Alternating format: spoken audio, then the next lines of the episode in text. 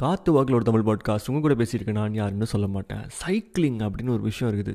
இல்லை நம்மள பல பேர் வந்து அதை மறந்துட்டோம். ஒர்க் ஃப்ரம் ஹோம் வந்ததுலேருந்து ஆன்லைன் கிளாஸ் வந்ததுலேருந்து.